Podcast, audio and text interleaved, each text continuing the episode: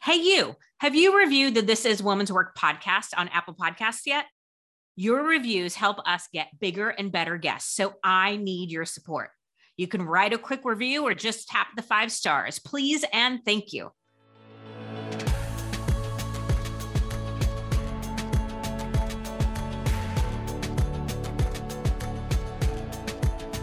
While it's fair to say that I'm a pretty big supporter of women today, I also think it's important to share that I haven't always been. When I was younger, I often said and believed that I had better friendships and working relationships with the guys. And early in my career, I avoided any and all women's events or women's initiatives like the plague. Kind of ironic if you consider that these are the things that have become my life's work today. So, why did I do this? Well, I'd argue there were some real reasons, like not wanting to be put in the box of being a good woman leader versus just being a good leader, or knowing that the culture that I was in at the time didn't value the feminine as much as the masculine. So spending time with other women at best felt like a distraction, and at worst felt like it could be career suicide. And I'd also argue that most of my reasoning was complete bullshit. And because I value truth and transparency, I would also have to share that most of the things I was worried about, most of the reasons I avoided other women were because of the things I was doing. Things like being catty, talking shit, and gossiping about other women, seeing every woman as my competition, trying to one up each other, and being super judgy about what women wore or what decisions they made in their personal lives, who they dated, how they communicated, or if they were too much this or not enough that. Basically, I avoided women because I thought they were bigger assholes than the men. And trust me, a lot of the men in my life at that time were pretty big assholes. But the truth is that I was the biggest asshole of them all. One of the greatest lessons, one of the things I'm most grateful for and proud of, and probably one of my life's greatest gifts is the work that I do and the relationships I have with women. But it wasn't women that changed, it was me. I am Nicole Khalil, and on this episode of This is Woman's Work, we're going to talk about women and competition, envy, jealousy, and all the other green eyed monsters. In short, we're going to challenge us all to stop being assholes to other women. And in the spirit of supporting, collaborating, acknowledging, and celebrating the talent and gifts of other women, I've asked a woman I admire a great deal to join me. Diane Wingerter is a psychotherapist turned business strategist and coach on a mission to help female solopreneurs with busy brains get focused, fired up, and flame retardant. Host of the Driven Woman Entrepreneur podcast, Diane does similar work with a similar audience in similar ways as me. Basically, I could see her as competition, but I don't. I see her as inspiration, motivation, someone to collaborate with and leverage for support. I feel better about the future of our world for women because she's out there doing this very important work. All right, Diane, let's talk about some green eyed monsters. First of all, Nicole, what a difference a year makes. Right. Because the way you are showing up for this conversation is like, chef's kiss. and it's so much more powerful because you're leveraging talking about the uncomfortable topics in a bold and powerful way. So I am so here for this. Yay, First of all, yes, I want to say that um, let's just start with terms because before we start getting into all the spicy stuff, there's a lot of confusion between envy and jealousy. A lot of people use them as synonyms, but they are cousins, maybe sisters, but they are not identical. So, first, what is envy? Envy is the painful feeling of wanting what someone else has. It might be the size of their bank account, it might be their title, it might be their kids, it might be their Instagram following, it could be anything. But envy is when we have pain from longing, coveting, desiring what someone else has. Jealousy is when we have something that we're afraid of losing to someone else a spouse, a promotion, a, a brand. You see how people, everybody wants to trademark their stuff now because everybody's so afraid that someone's going to copy them, rip them off. So that's jealousy. I don't want to lose what I have. You see that they're closely connected, right? And this is rampant among women. Now, you and I are of different generations, which is one of the reasons why conversations like this are so important because most of us tend to put ourselves in echo chambers where we are only talking to people who look like us and have the same cultural references because we're around the same age. I am part of the generation of women who cracked the glass ceiling, didn't break it. A lot of us cracked our heads in the process. And part of the generation of women who flooded into the workforce in numbers for the first time and not just seeing being a wife and mother as our calling. So I've had a couple more decades of cultural conditioning than you have.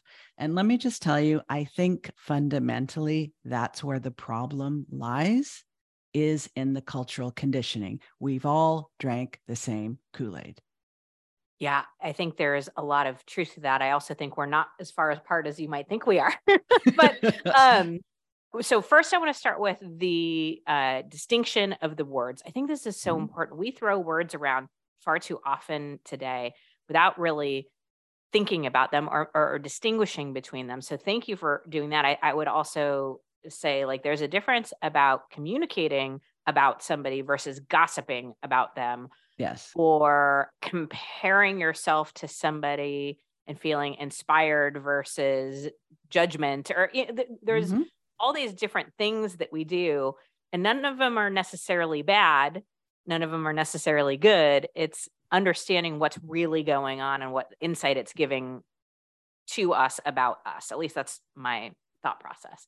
No i agree. So i want to ask the question why do you believe that female relationships are so complicated? Or maybe what's different about them what nuances or differences exist between you know relationships with men or other genders? Something that you talk about in your platform a lot is confidence. Obviously it's it's a it's an obsession that we both share and how to help more women get more of it. And i agree with you nicole we are not born without confidence. Um, and the way you describe confidence is fundamentally it's a choice and it's the ability to trust yourself. So I agree that we are born fundamentally confident. We know who we are. We begin to lose that little by little. I believe that women are culturally conditioned, females, to lose it at a rapid rate, starting a couple of years shy of puberty. Mm-hmm. And I think I'm going to set a frame around this. I think what sets us up to become mean girls, to become judgy, to become bitchy, to become backstabbing, to become gossipers, and to see other women as competitors instead of allies is because, at least in the culture that you and I are part of, and most of the world as well, we are fundamentally taught from a very early age that we are not enough. We're not pretty enough. We're not thin enough. We're not smart enough. We're not strong enough. We're not fill in the frickin' blank. The list just keeps going on. And because we learn these things early, our brain is a, I call it an empty field of fertile soil. So, whatever gets planted in there, those thoughts that get thrown at us and that we absorb, even from cartoons, they get planted deep in our brain. So, the thoughts that we think about ourselves starting from a very early age I'm not pretty, I'm not strong, I'm not smart, I'm not literally, I am not enough of whatever it is.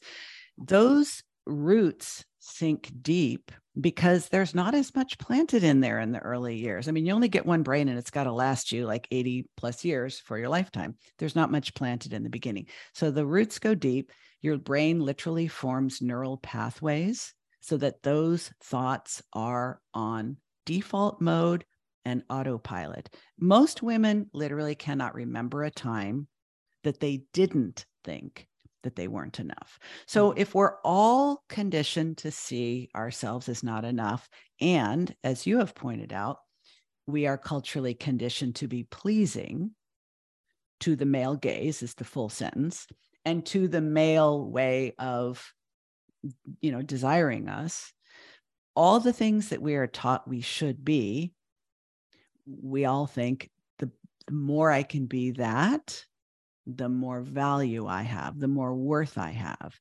Well, everybody isn't going to accomplish everybody. It's not a level playing field to begin with, right? We don't all have the same amount of access to those things and the ability to enhance those things and develop those things. So some of us are going to fall short.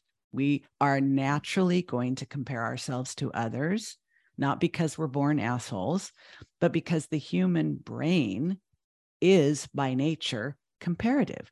What mm-hmm. the human brain is designed to do is observe, identify, label, and recall. So that fundamentally requires that we label things and that we are able to compare things we've labeled. And we get socially conditioned to think this is good behavior, this is bad behavior, you're being a good girl. When we're being good, we are appropriating and internalizing and aligning our thoughts, our feelings, our behaviors, especially with what we've been taught is good and feminine. But I was part of the women who went into the workforce in the late 70s, into the 80s. I am woman, hear me roar. And the behaviors that we needed to be successful in those early years were the behaviors of men. Now, I'm here to tell you, I have been told all my life that I have masculine energy. I have been told ever since I was a teenager that I'm intimidating and that I'm threatening. And I understand, it used to hurt me so hard. I understand that because I'm tall, because I'm articulate, because I am direct, and because I don't do a lot of feminine posturing, which women have been trained to do, to be uncertain and and kind of well I, you know i just think maybe i'm like yeah. the this, maybes this the this, mites the sorries the honey yeah. it's like i'm saying okay here's your problem this is what you need to do does that make sense it's go time and people say I, I can't believe any straight man would want to be with you because you behave like a man and that was meant to be negative. negative and it's like um it seems efficient to me. But women are our own worst enemies because, first of all, most of us don't even realize that we have been culturally conditioned to see ourselves in a certain way. And if we see ourselves in this way, and it's become so unconscious because we can't remember not seeing ourselves that way, we are going to judge other women for two reasons. One, how well are they aligning to that cultural conditioning? So is she a good woman or a bad woman? I'm a bad woman in case you didn't figure that out. Mm-hmm. And and if she's doing it better than I am, she is the object of envy. If she's not doing it as well as I am, she's the object of scorn, ridicule, and gossip. So there's no winning under this model. Yeah. I almost think of like a, a circle like where everything connects and and so the maybe the part of the circle that starts this is this not enough. We've mm-hmm. been conditioned socialized not enough and from a not enough place our brain does what a brain is supposed to do it compares but we either make ourselves better than or less than another and so from this not enough place it, it sort of starts the circle. Then we go into labeling right? And i think I want to talk about labeling a little bit more, but I think what is problematic about labeling is we interact with our labels as if they're truth with a capital yes. T, as opposed to our perspective, our opinion, our, you know, but okay, so then we go into labeling good, bad, you know, horror, virgin, blah, blah, blah, all the stuff, mm-hmm. right? And then there's an element, and I don't know if this is part of the circle, but the word scarcity came yes. up for me. But like I think of yes. the generation of women who entered the workforce there's probably some reality to the there is only one spot for a woman in this organization or, or, in this role. And so it was a little bit it's either me or you and might have triggered some competition or we think about you know jealousy over a man's attention or whatever as if this is the one man and, and he's either going to choose us or not choose us. And and so there's this sort of scarcity element that plays into and then feeds into the not enough and now we've got this vicious circle it's a, probably- it's a cluster. It is a total cluster. And, and nicole you are so right because because scarcity is part of the conditioning. Think about it. How old were you when you first heard the statement a good man is hard to find if that's just just a nugget just just a part of it then we've been taught you're not enough. You i mean the self-help industry therapy you know the beauty industry there are billions and billions of dollars that are being spent and have been spent for decades to not only keep us thinking we're not enough but to sell us on the idea. But wait, there's things you can do to appear to be enough. Mm-hmm. Right. I mean, mm-hmm. it's extreme plastic surgery, like so many things. So, and, and, you know, to the point of your thought leadership around women and confidence, it is all based on the hook of externalizing how we get to feel about ourselves. Human beings will always be triggered by the perception of scarcity. It is a freaking survival mechanism. Mm-hmm. So if we're told a good man is hard to find, I've been told for many years, you know, um, first it was if you wouldn't be so direct and opinionated, you might have more men interested in dating you. And then later it's like, well, nobody really wants a divorced woman with children. Then it was like, you've been single for 10 years you're about to turn 50 you know that there's kind of an expiration date. Mm. you know you're never going to get remarried if you hit so 50. gross. It is totally gross but if we all are sort of conditioned to believe in this scarcity then naturally we need to be picked. It, back in the 50s it was a little easier. All you had to do is be picked. Be picked I just need to be better than the other girls, prettier, smarter, a better cook, you know, know more about cleaning products, how to spank a child correctly so you don't leave marks, whatever. But you you then move forward to the 70s. Now I have to get the job and keep the man and tend the kids. So it's stacking of expectations. Yes with this grid, it's like a matrix. You're stacking the expectations and you're also teaching and preaching scarcity. There aren't enough positions to go around. There aren't enough promotions to go around. There isn't enough childcare to go around. There isn't enough schools for your kids or tutors or sports program. So we're constantly being conditioned to believe I'm not enough. There isn't enough. How could we be anything but competitive, mm-hmm. fearful, and seeing every other woman as the one who's going to take my shit right. away from me or prevent me from getting it. So a few reactions in no particular order and um, people often say we've come so far as women and the answer is yes we have but i want to reiterate what you just said it's been stacked uh, it's all additive. It's yes. not in replacement nobody's taken anything away. Right yeah so there's that thought. The other thought, something you said earlier, is um, it makes me cringe. More often than not, the advice I see people giving around confidence is around how to look confident, not how to be confident. And so you said mm-hmm. something that triggered that thought. I wanted to throw that in there. And then, oh my gosh, I had like this like light bulb moment when you talked about a good man is hard to find. There is that scarcity element, but what's also interesting to me about that is the lens in which we're supposed to react to that statement. A good man is hard to find. I actually kind of agree with that. But my thought is there needs to be more good men.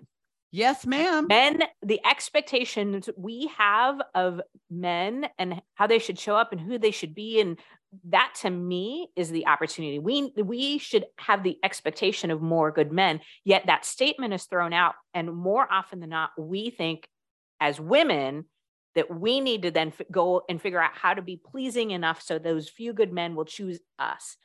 And it's so weird the angle that we take in these moments of scarcity or, or even fear or doubt or whatever. We make it our problem and we just need to be better. We need to perform more. We need to, and then it's all, all the emphasis is on women, ourselves and other women. That to me, oh, um, oh, I'm just, I'm just totally inflamed right now about this because the, the, the truth is, is that it's, it's sort of like the pie analogy. Everybody talks about the pie. I you know, literally have that written down. Piece of the pie. Because as you yes, were talking, I'm like, it's not we, a freaking pie. we well, well, there's another way of saying it, which is it's not a freaking pie. Or if instead of talking about how do I make sure I get my slice of the pie, why don't women join forces and make more fucking pie? Like if we were not so obsessed with getting ours and making sure that she doesn't get it first and all that, we could join forces and literally be in the pie making business together and not worrying so much about how to slice it. Yeah it's interesting. I just recorded an episode. I don't know when it'll release in comparison to this one, but we were talking about glass ceilings. And I, I basically said, I've been rethinking glass ceilings and, and I see them more as a dam. Um, mm. And the reason is because, you know, the idea that glass ceiling is invisible. But my experience and a lot of the women I talk to is no, we see the obstacles. They're there, plain as can be. We just don't know how to get on the other side of them. We don't know how to push through them. Well, out of curiosity, I Googled how do dams break, and it's basically an over flooding. Yes. And so that's what was going through my mind. It's like, make more freaking pies. Together, we need to flood the freaking dam, right?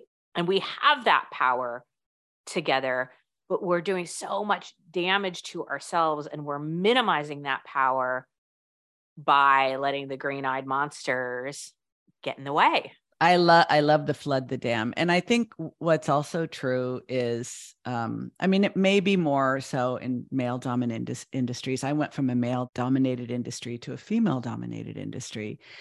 And I'm I'm still believe it or not pretty idealistic, Nicole. So I was thinking, oh, women are going to be more collaborative, they're going to be more helpful. What I think one of the things uh, I don't like about senior women in many organizations is that women in my age group tend to think, hey, nobody made it easy for me. Nobody held the damn door open. I had to bite and scratch and kick and claw to get to where I got. I'll be damned if I'm going to make it easier for somebody else just because she happened to be born a couple of decades after me. I see this so often and I think, shouldn't you be at a certain point of maturity where you are more interested in seeing what you've worked hard for continue what we call legacy than thinking, well, I got mine. See you later, bitches. Yeah. You know, that just, it's like there's something really, and I, I think it really speaks to the degradation of our personal values mm-hmm. when we really get deeply embedded into this mindset, when we really get deeply embedded into the thinking that other women are out to get us, they will rip us off, they will take our stuff, they will steal our husbands, you know.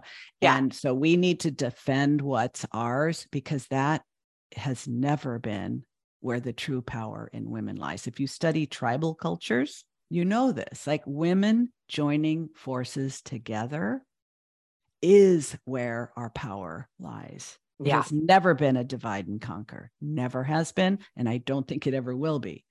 And it's so ugly when it happens. You know, you gave an example that I see all too often, you know, the more veteran, you know, older woman, like it was so hard for me. It's like, don't you? I, I love the way you frame that. It's the opportunity for legacy and maturity yes. over I've also heard, you know, when when women are achieving professional success, there's almost always a yeah, but look at what she's doing in her personal life, and I'm like, I don't. That blasts my mind um, because because we don't get the. I mean, I've been through two divorces while rising professionally, and there are many reasons for that. But I will tell you one of them for certain. I now understand is that when men's lives get more complicated, they get more help Mm. When women's lives get more complicated, they create more role conflict and role strain. Something is going to give, and oftentimes it is the marriage or the kids are being neglected or what have you. And then those very things that are part of the systemic problem. Like they say, you know, at the end of the day, a man goes home and his day is done. A woman goes home to her second shift, whether mm-hmm. she's a single parent or has a partner. So, that being the case, and how we've all sort of accepted that as the norm, and women judge other women for hiring help to offload some of that role strain. I think that's one of the worst examples of how we've internalized all of this absolute bullshit. If another woman can hire help with her kids, with her cooking, with her household cleaning, with whatever she wants to get help with, we should applaud her for mm-hmm. creating jobs and not judge her for thinking she's too bougie to make her own bed. Right. And I would just add, and treating the people who do those things with, uh, you know, respect and value. But it's interesting that you say that because even I feel sometimes embarrassment isn't the right word, but like I don't want to share it because I know what will happen. It's like self conscious. Self conscious. There we go because I mean, well, first of all, I don't do any of the cooking. Jay does all the cooking and all the grocery shopping in our household, and and I and I love that we've set that up. But mm-hmm. on, on top of that, we now have somebody come into the house twice a week to help with cleaning and laundry and love it. I have yet. This is literally the first time I'm telling anybody that. And I pay these people very well, more than they even asked. And I love them. And I can like they're mm-hmm. they help me so much. And there's still a stigma about it. Yes. Or else I wouldn't be afraid to share it. And anyway. this is this is sad because look at what you're doing. You are you are creating employment for these people by paying them better than they might be paid by another employer. You are increasing their standard of living.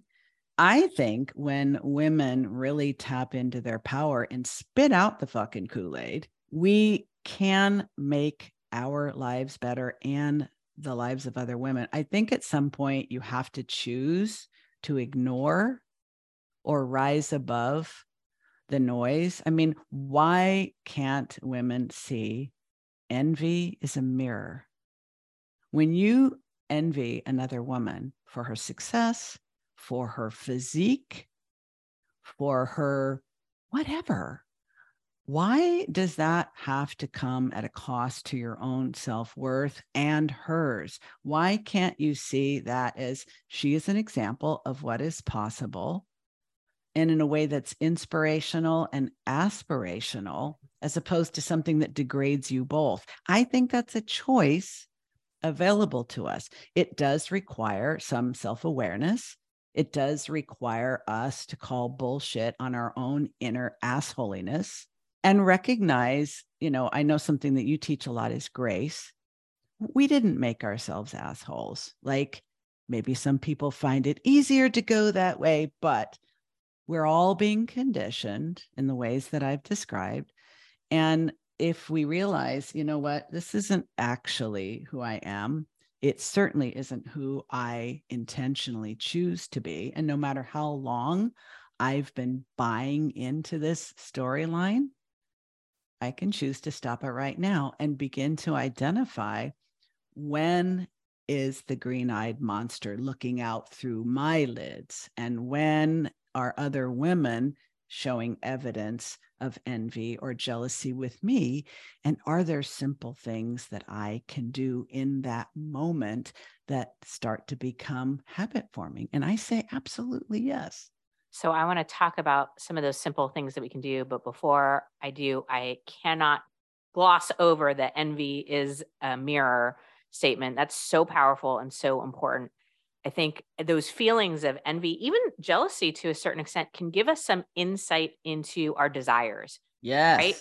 It also can give us some insight into our beliefs and our values. And we can look at those beliefs and values and not make the other person bad or wrong but more again is that mirror of like what is this telling me about me and what i want or what i don't want and just coming from that place without having to make it about the other person okay so but let's be honest we're human and every one of us has green eyed monster moments. What can we do? What are some of those small choices that we can make in those moments that can be habit forming so that we find ourselves in that situation less? Well, let's take for the example gossip, right? Gossip is judgmental, it's promoting negativity, it's promoting division, exclusivity, all of these things. So I think maybe like first level, if you are with a friend or with your professional network and someone starts to gossip about someone who isn't present, first level, don't contribute. Like just notice what's going on. Have the honesty, the self awareness, and the grace to recognize that you still feel the urge to jump in on it. You do, you're going to feel the pull because it's a habit you already have. And I I know circles of women where gossiping becomes like this game of one-upsmanship where everybody's got to dig up just a little bit more dirt you know to it almost becomes like a unhealthy competition about who can dish the more dirt about the person who isn't present. So just observe. I happen to be a practitioner of buddhism and mindfulness. So for me learning how to manage my emotions my thoughts and my behavior always comes down to the basic principles of mindfulness openness curiosity and lack of judgment about self and others so in this scenario how it would look is I'm open to the discomfort I'm feeling when other people are gossiping and I feel the urge to jump in, but I'm making the conscious choice not to. I'm also making the conscious choice not to judge them for doing it because this is just part of their habit and unconscious programming. I'm just choosing something different for myself. First level, you just don't contribute when that starts to become a little bit solid for you and you're not feeling so compelled, you don't have to leave the room to avoid contributing to the gossip, you can maybe challenge it a little bit without being overly negative. You could say, oh, I don't really want to talk about her right now, or, well, you know, maybe that's so, or, or maybe not. Or there could be another explanation for that. Mm-hmm. Sometimes you can be influential with other people just by give, giving them the opportunity to hit the pause button and recognize they're just propagating something based on assumptions, and it may not even be the truth. Um, and I think it really comes down to not judging yourself for being this way, even if you know you were a hardcore asshole. I mean, your own story is a beautiful example of that you were culturally conditioned to see women in a certain way. You went into a male dominated industry. You were not going to hear anything to the contrary there. You eventually got woke, if you will, and realized, oh shit, I'm the asshole. But you you obviously gave yourself forgiveness and grace and some curiosity to begin to unpack that and recognize that. And I think that's fundamentally where it starts. Don't contribute but don't judge, judge other people that are in that moment because you were there too. And it's not so hard to imagine that you could continue to do that. You don't have to become an evangelist. You don't have to start telling other people, you know, you really shouldn't do that because nobody changes as a result of that kind of feedback. And like everything else, it starts with you. It's an inside job. And you'd be surprised how much of an influencer, and I don't mean an Instagram influencer, I mean a person of influence in your own network, if you simply stop contributing to the envy, to the gossip, to the competitive analysis of other people and what they're doing. If you just STFU on the whole topic and then just notice how different things feel to you in those environments where maybe you used to play along. It's really quite fascinating. It's fascinating. And I will add the difference in the quality of the people you attract when you mm. begin mm. this practice. Um, when you contribute and participate, you attract the other type of people who want to contribute and, and participate. And then, you know, I always think it's just a matter of time until it turns back on you, right?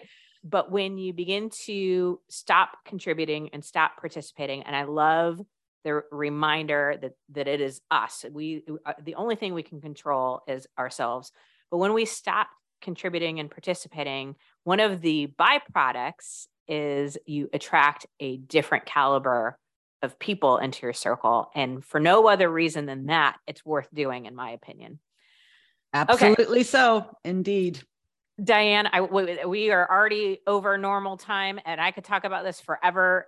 Thank you for your wisdom and for giving us a tactic. And this is such a good conversation. If you're listening and you want to learn more about Diane and her work, go to dianewingertercoaching.com or listen to her podcast, The Driven Woman Entrepreneur or uh, follow her on LinkedIn at Diane Wingerter Coaching. Uh, any of those places, we'll put it all in show notes. Um, I am a huge fan, and I would encourage you all get connected with her some way, somehow. Thank you again, Diane, for your time. I would talk to you anytime, any place, anywhere. No lie. Me too. Deal. All right. I'm going to close us out by sharing a quote that I like that says Haters start rumors, fools spread them, and idiots believe them. I try to remember that because I have no interest in being a hater, a fool, or an idiot. And it could be argued that there are ways in which I'm still an asshole, but being catty, gossipy, and seeing other women as my competition are not among them. Yes, I still catch myself falling into the comparison trap. And as much as I try not to judge anyone, judgment is the green eyed monster I always need to be on guard against. In which ways are you contributing to the narrative that women don't support other women? Be honest with yourself. Do you spend a lot of time talking about the other women in your life? Do you judge their choices? Do you think you know what's best for the women in your life? Do you waste energy comparing yourself to other women and feeling behind or feeling better than? Do you think that in order for you to win, another woman needs to lose? Do you throw other women under the bus, share their secrets, give your two cents when it wasn't asked for, or feel like you have some sort of right to decide what's best for someone else? If you said no to all of those things, well, I don't believe you because it's human nature to do them. All I'm asking is that you consider doing them less, that you make it a goal to stop yourself when you catch yourself. This is not about liking or agreeing with or wanting to hang out with every single woman. There are lots of women, frankly, lots of people that aren't my people, and I wouldn't choose to spend energy on. But I can have them not be my people without making them bad or without wasting my time and energy talking about them or judging them. In short, I can dislike them without needing to do or say anything about it and a loving reminder that there is nothing we can do to change or fix another person. We can only change and fix ourselves. And any gossiping, judging, comparison, or jealousy will always say more about the person doing it than the person it's being done to. And if somebody is doing this to you, you have two choices have the courage to address it or walk away. Because if people are talking about you behind your back, that's exactly where they belong behind your back. So here's my call to action to all the women that are listening here today. First, stop being an asshole. Second, stop surrounding yourself with them. Both of these things are definitely women's work.